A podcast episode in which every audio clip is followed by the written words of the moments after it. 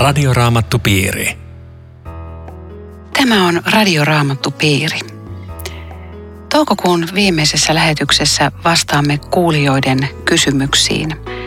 Lähettäkää meille visaisia kysymyksiä raamatusta osoitteella aino.viitanen at sro.fi. Eero Junkkaalan kirjoittamia oppaita voit käydä katsomassa osoitteessa perussanoma.fi. Tiesithän myös sen, että nykyisin radioraamattupiiri-ohjelmat löytyvät Spotify-palvelusta. Tänään käymme tutkimaan hebrealaiskirjeen lukua yhdeksän. Keskustelemme Riita Lemmetyisen ja Eero Junkkaalan kanssa. Minä olen Aino Viitanen, tekniikasta vastaa Aku Lundström. Luku yhdeksän alkaa selvityksellä siitä, että millainen oli vanha pyhäkköteltta. Siellä on nämä kaikkein pyhä ja kaikkein pyhin ja, ja sitten on mainittu tiettyjä asioita. Siellä on kultainen suitsutusalttari ja liiton arkku. Ja siellä arkussa oli sisällä kultainen astia, jonka sisällä oli mannaa. Ja Aaronin sauva joka puhkesi lehteen sekä liiton taulut. Voitko Eero lyhyesti kertoa, että mi- mitä nämä on nämä, joita siellä aarearkussa oli? Niin tämä kuva, josta me puhuttiin viikko sitten, niin on, on nimenomaan tämä vanhan liiton ähm, ilmestysmajan, eli pyhäkön kuva. Eli se toimi tuhat vuotta kansan tämmöisenä uskonnollisena keskuspaikkana. Se ei ollut kirkko siinä mielessä, kun me puhutaan kirkosta, että, että ihmiset kokoontu sinne, vaan se oli nimenomaan tällainen uhripalveluspaikka. Eli, eli se ei, koko kansa ei mennyt sinne sisälle, vaan papit palveli siellä. Että tämä on, tässäkin se on hyvin erilainen, koska tämä Jeesus niin murtaa tämän kuvion, että tämä ei ole vain pappien juttu, vaan tämä, tämä on niin kaikilla on pääsy kaikkein pyhimpään. Mutta sitten tässä on näitä yksittäisiä kuvia, joita, joita siellä on, joilla jokaisella oli oma merkityksensä. Mutta me voidaan sanoa, vaikka tämä, tekstihän ei avaa kaikkia näitä ää, niin kuin Jeesuksesta käsin erikseen. Mutta me voidaan sanoa, että uhrileivät, Jeesus on elämän leipä, siellä oli lampunjalka, seitseharnen kynttiläjalka menora, Jeesus on maailman valo, Jeesus niin kuin itsessään täyttää nämä kaikki arkussa oli mannaa sisältävä astia, eli äh, manna oli leipä, jonka Jumala antoi taivaasta. Jeesus sanoo, minä olen elämän leipä. Siinäkin Jeesus täyttää sen.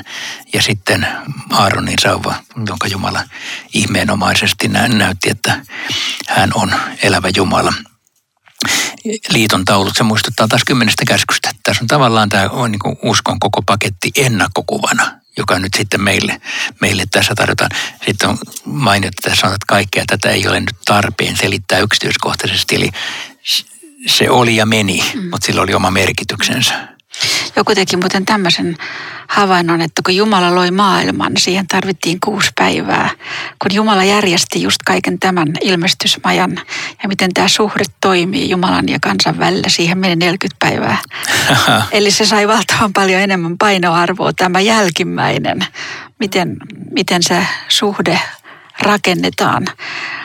Mutta tuohon Aaronin sauvaa vielä, niin sehän oli semmoinen ihme, koska nämä kansahan napis Aaronia vastaan, että mikäs pappi sä oot ja mikä sä oot meille sanomaan, niin vakuudeksi Aaronin arvovallasta Jumala antoi sen sauvan kukkia, joka teki sitten kansan kyllä ihan hiljaiseksi, että hän on Jumalan ase.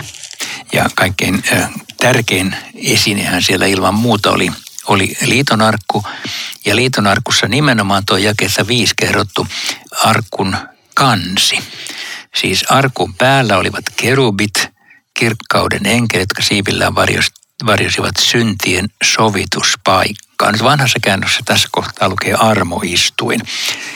Ja tämä on oikeastaan no, ehkä oikeampi käännös tämä syntien sovituspaikka, koska se tarkoittaa siis sitä, että suurena sovituspäivänä ylipappi pirskotti verta tähän kerubin siipien alle siihen kannelle ja sitten Jumala no siinä saat kohdata minut. Siinä se oli niin kuin Jumalan kohtaamisen paikka, synnit annetaan anteeksi. Se armoistuin olisi siinä mielessä hyvä sanoa, että se esiintyy roomalaiskirjan kolmannen luvun jakeessa 25, jossa selvästi sanotaan, että Kristus on tullut meille armoistuimeksi. Eli nyt siis Kristus on tämä syntien sovituspaikka. Eli silloin kohdattiin Jumala yhdessä maantieteellisessä paikassa siellä teltassa kaikkein pyhimmässä kerubin siipien alla. Tänään kohdataan Jumala Jeesuksessa kaikkialla, missä hän pyhän henkensä kautta on läsnä. Eli tämä on hyvin vahva kuva, jota tässä ei viljellä sen enempää. Itse asiassa Paavali avaa tätä kohtaa enemmän kuin hebrealaiskirjan kirjoittaja, vaikka hebrealaiskirja keskittyykin näihin kuviin aika paljon. Mutta se, on, se on, oli todella semmoinen varmaan puutteleva asia, että kaikkein pyhimpään ei avattu pääsyä. Että jokainen ylipappi tajus tehdessään pappispalvelusta, että tonne ei ole menemistä. Se oli kuoleman rangaistus, jos meni. Ja juhlallinen hetki, kun se kerran vuodessa tapahtui. Joo, sen niin kuin perimätiedon mukaan ylimmäisen papin jalkaan pistettiin naru siltä varalta, mm. että jos se sattuu kuolemaan sieltä, niin kukaan ei voi hakea sitä pois. Se pitää täältä vetää Mut narulla. Ja... Ajatelkaa, varmaan tosi pelottavaa, että mm. nyt tulee se mun vuoro ja, ja, ja nyt sinne kuoleman uhalla ei saa mun aikana mennä, mutta mm. nyt huomenna on mun vuoro mennä sinne. Ja, että se on varmaan niin kuin mm. tosi hurja tehtävä. Todella, todellakin joo. Ja, ja se puhuu Jumalan pyhyydestä. Että Jumala on pyhä ja vanhurskas. Ei, ei voi tehdä hänen tahtonsa vastaan. Ei. Ja sitten kerrotaan, että kaikki tämä ei kuitenkaan vielä omaa tuntoa puhdistanut. Mm. Tämä, tämä on just se, että mm. me omilla teolla ei pelastuta. Luetko Riitta tuo jakee yhdeksän? Tämä kaikki kuvaa nykyistä aikaa. Lahjoja ja uhreja kyllä tuodaan, mutta Jumalan palvelukseen osallistuvan omatunto ei niistä puhdistu. Ne eivät tee häntä täydelliseksi. Voisiko tässä ajatella, että okei, jos mä menen tänään nyt ensun, tai niin kuin ensunnutana kirkkoon, niin se Jumalan palvelukseen osallistuminen, niin se ei mua puhdista. Ei, ei noin voi ajatella. Eikö tässä sanota, että Jumalan palveluksen osallistuvan omatunto ei puhdistu? Niin, vanha, Uhreista eikä lahjoista. Vanhan liiton Jumalan palvelukseen. Mutta uuden liiton Jumalan palveluksessa puhdistuu tietenkin edellyttää, että sä uskot siellä julistetun syntien antamuksen ja ja tota, mutta tämä ei puhu siis meidän Jumalan palveluksesta. Ei, ei, ei, mutta mulla, mulla tuli siitä se assosiaatio, mutta et eihän se, että mä menen kirkkoon ja istun siellä, niin eihän se sinällään minua riitta pelasta. Että mä menen kirkkoon Jumalan ei, palveluksen, eihän se mua pelasta. Ei usko Jeesuksen pelastaa. Se on. Joo, Siksi joo. mä menen kirkkoon, koska siellä puhutaan Jeesuksesta, johon mä uskon. niin, joo. Mutta, joo. Toi, toi, toi on siis me, melkein niin kuin vaarallista sanoa, että... että no tämä on tuossa aivartelua, mutta siis sitä, sitä, että niin kuin lakina, niin kuin teon, teon täyttäminen ei pelasta. Joo. Mm. Mutta että mä voisin tuohon jakeeseen yhdeksään kertoa, että, että, että tota, mä olen yrittänyt elää ihan niin kuin vanhan testamentin uskovaiset ja ollut siinä lakihenkisessä luostariyhteisössä vuosia. Ja, ja sen semmoinen perussävel hengellisyydessä on se, että hyvitä syntisi. Oot syntinen, mutta kadutte parannusta ja hyvitä, niin sitten se julistetaan anteeksi. Vasta sitten. Mä olin aina töissä. Ja mä tunnen niin kuin omakohtaisesti tämän, että mun oma tunto oli jatkuvassa kriisissä. Milloin tämä riittää? Oliko se varmasti nyt sitten hyvitetty tarpeeksi? Ja mä löysin näiltä vuosilta semmoisen vanhan lappusen, jonka mä olin kirjoittanut rukouksena Jumalalle. Ja siinä luki näin, Jumala, jos on olemassa syntien anteeksi anto, millainen se on ja milloin se koskee minua? Oho. Mm-hmm. Toi on aika puhutteleva kyllä. Siis tietenkin toi sun, sun tarina sinänsä jokin, mutta sitten sekin, että mä luulen, että aika moni kristitty saattaa niin kuin jossain määrin elää tämmöisessä lainalaisessa tilassa. Että, niin, vaikka ei ole luostarissa ollutkaan. Niin, niin että et siis milloin mun kristillisyyteni riittää tilassa. Ja se on aika rankkaa, on. kun jos en voi olla varma. Ja siksi, siksi niin on, on hyvin tärkeää. Mutta kai, kai nekin armosta pelastuu, vaikka ne kipuilee sen asian kanssa. Joo, siis varmaan sä olisit Riitta pelastunut siellä luostarissa ollessakin päässyt taivaaseen, mutta, mutta se on vähän rankkaa. Mm. että, koska meidän Jumala haluaisi niin armon alle vapauttaa meidän oman tunnon.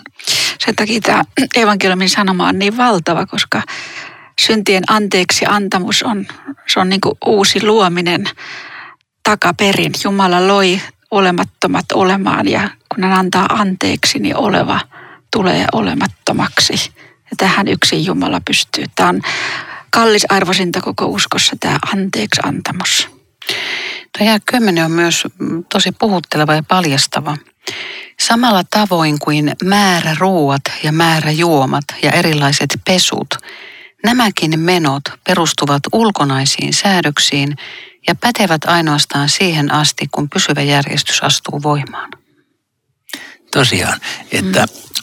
Usko, Uuden testamentin usko, ei ole määrä ruokia, eikä määrä juomia, eikä menoja, mm. vaan se on sisäinen suhde mm. Jumalaan Jeesuksen kautta.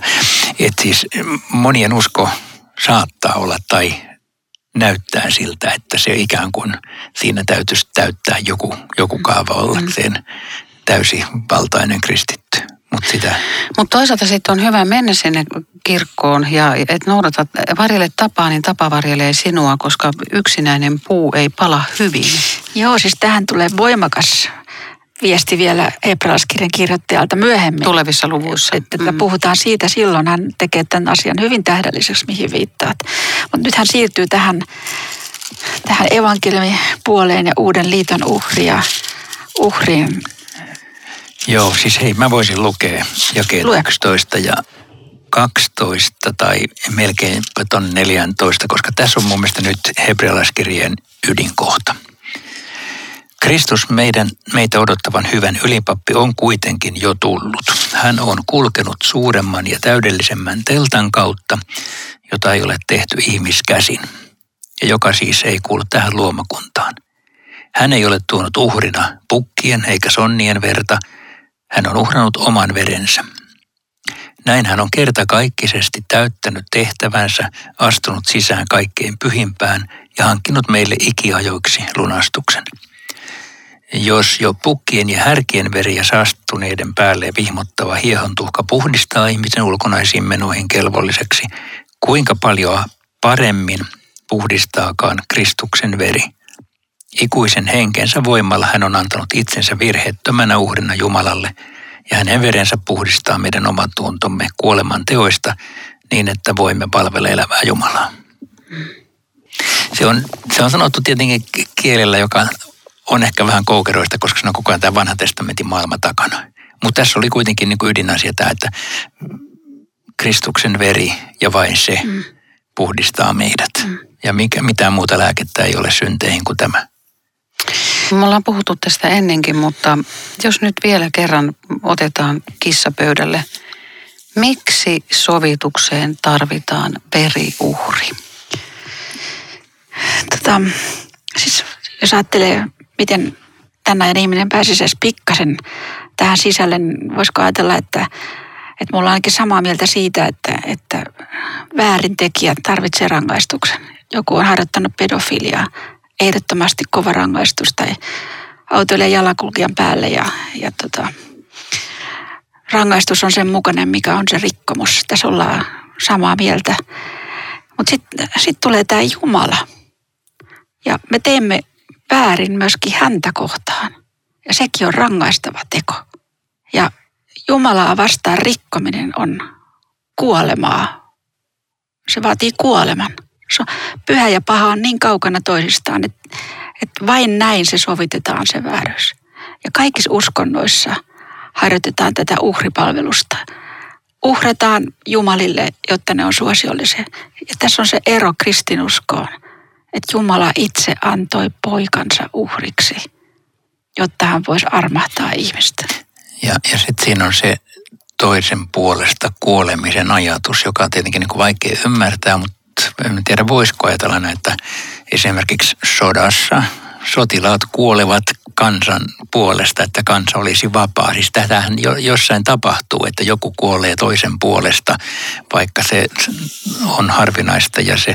se tai, tai Titanikin upotessa, niin mie, kunnialliset miehet päästivät naiset ja lapset Täl, ensin. Tällaisissa kohteissa juuri, että siis ikään kuin tämmöinen sijaiskuolema, niin nyt, nyt me voimme sanoa ja julistaa, että Jeesus on kuollut meidän kuolemamme. Jeesus on tehnyt sen, mitä me emme pysty tekemään, mikä ei auttaisi, jos me sen tekisimme. Että jollain tällaisilla kuvilla tätä voi yrittää tätä mm. Jumalan salaisuutta avata.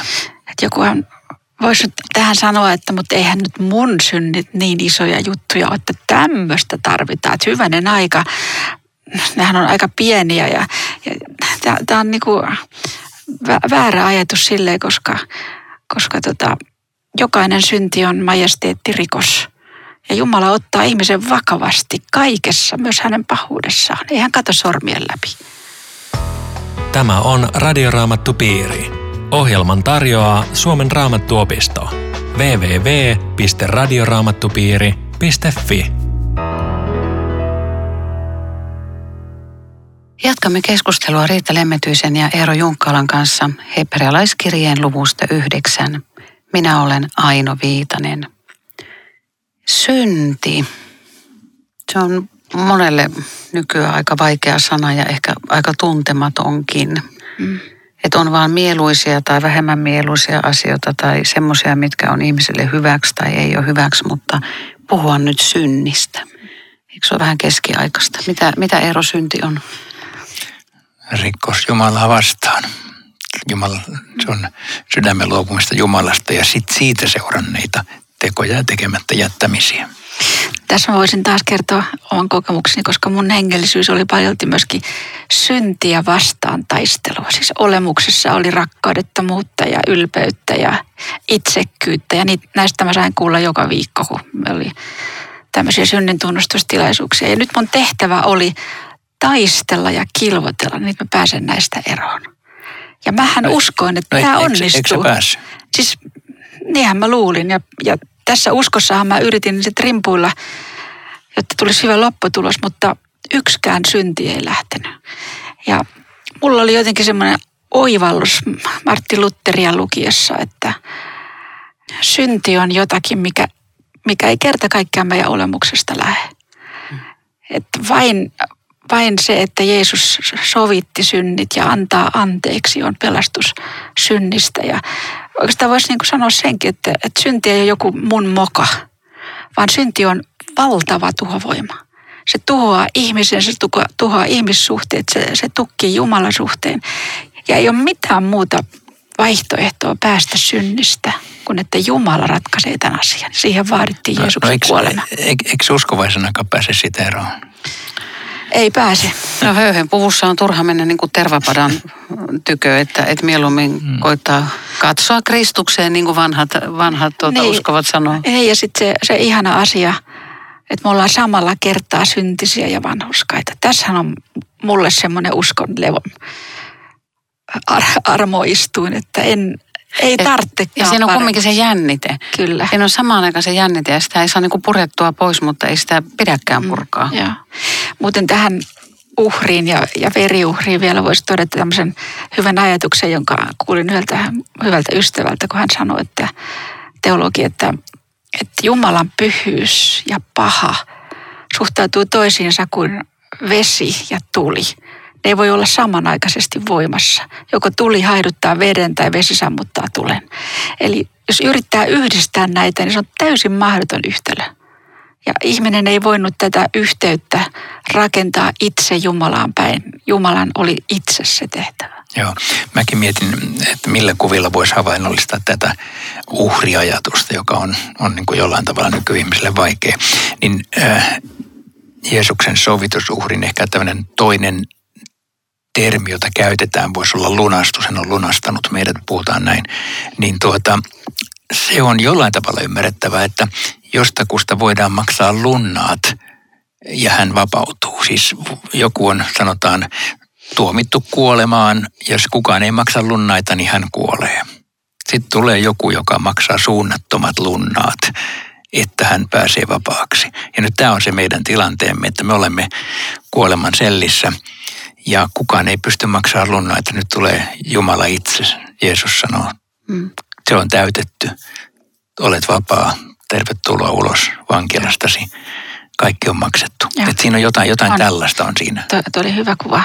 Ja, ja oikeastaan voi sanoa, että tämä on niin keskeistä kristillisessä uskossa tämä Kristuksen veriuhri, että tässä joutuu jokainen kristitty ja teologi niin kuin tunnustamaan värinsä. Tähän minä uskon. Tämä on minun toivoni elämässä ja kuolemassa.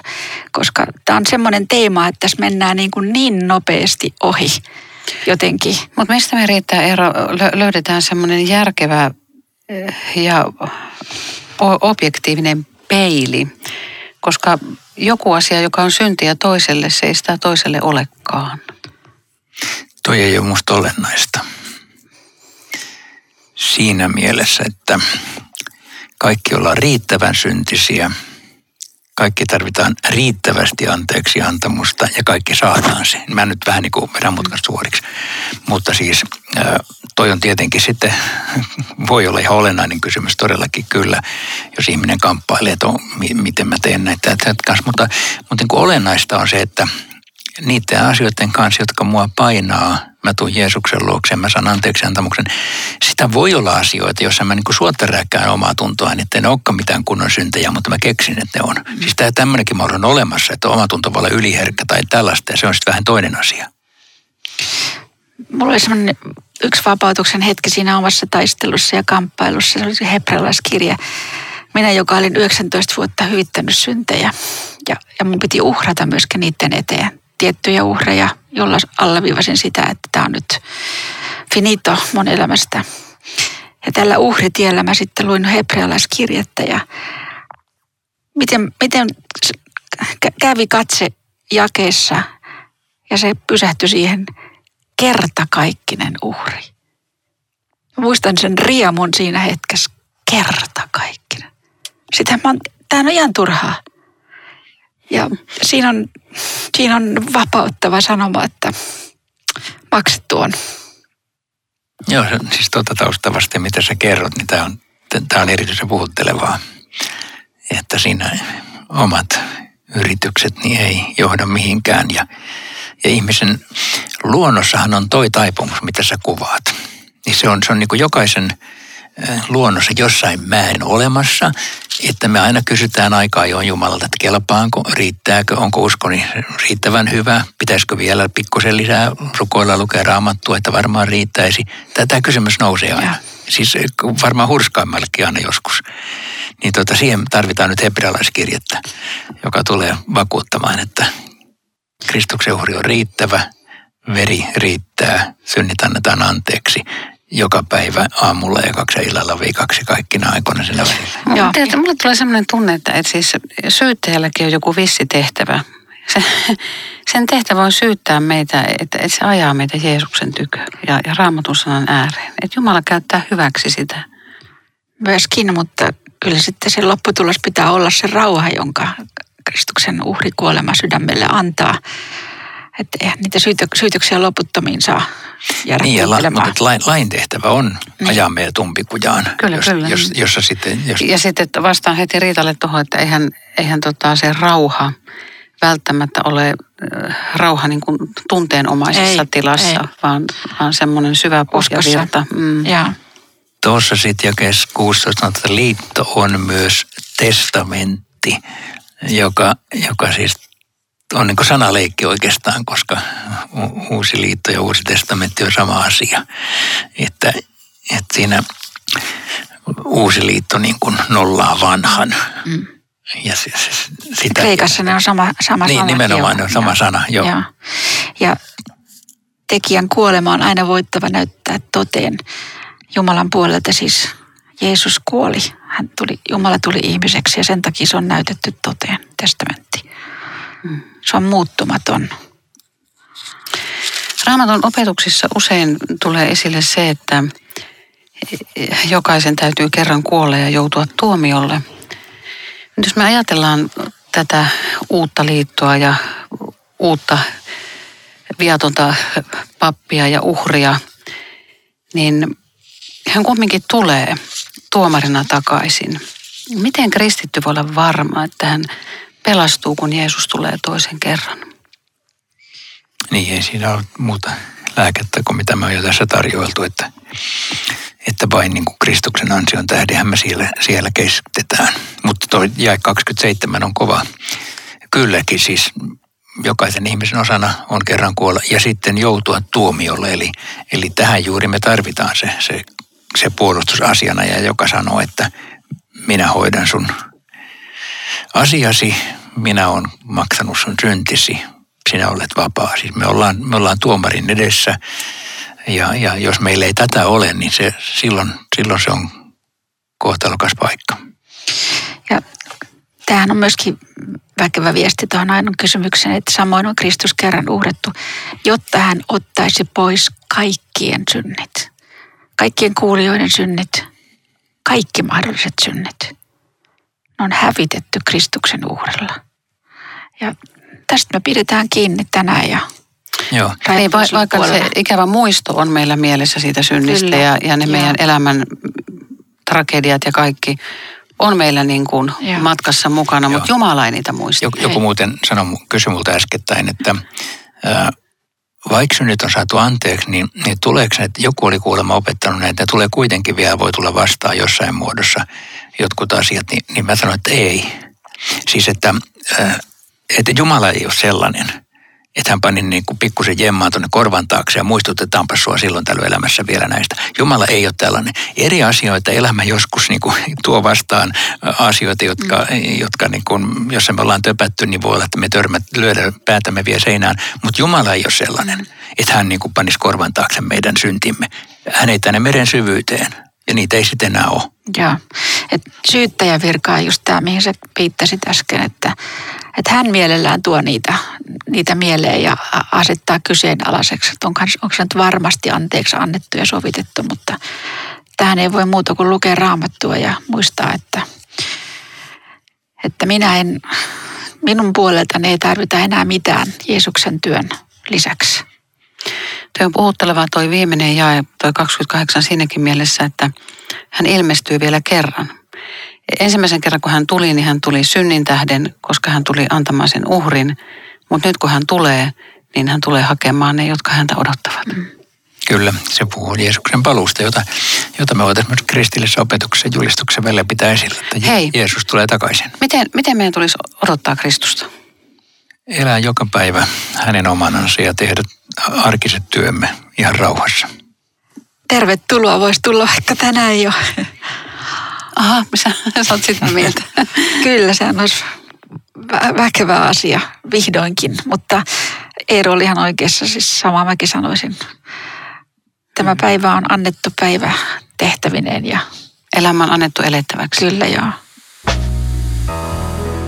Radioraamattu piiri. Kiitos Riitta ja Eero ja kiitos kaikki kuulijat jälleen mukanaolosta. Muistutan vielä tässä kaikille kuulijoille, että vastaamme toukokuun viimeisessä lähetyksessä kaikkiin teidän lähettämiin kysymyksiin. Voitte laittaa niitä tulemaan meille osoitteella aino.viitanen at sro.fi.